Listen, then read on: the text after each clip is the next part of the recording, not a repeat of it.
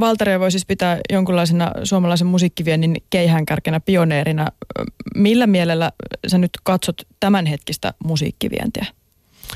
Hyvähän se on, mutta, mutta kieltämättä nyt on niinku viime, parina viime vuotena tullut pikkusen sellainen takapakkifiilis, että vähän ollut hiljaisempaa taas, mutta ehkä se on tuon mukaan tyyntä myrsky edellä, että, mm. että ainahan, ainahan näissä kaikissa, nämä on periodiluontoisia hommia.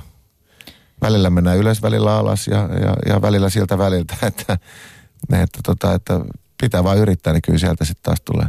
Niin ihan viime vuosina ei tosiaan tämmöisiä Himin tai Rasmuksen veroisia menestyksiä ole Suomesta tullut. Se on ehkä se, mikä, mikä mua on pikkusen, pikkusen niin kuin hatuttanut se, että, että pikkusen ollaan niin kuin kääntymässä sisäänpäin taas. Että, että tietysti se, että toi suomenkielinen musiikki on tällä hetkellä Suomessa niin suurta ja, ja, ja suosittuu tällä hetkellä, että ehkä sen englanninkielisen musiikkiin ei tällä hetkellä taas panosteta Suomessa samalla tavalla. Siinä mielessä ollaan vähän menty, menty sinne samaan asetelmaan, mikä oli silloin, kun Valtari aloitti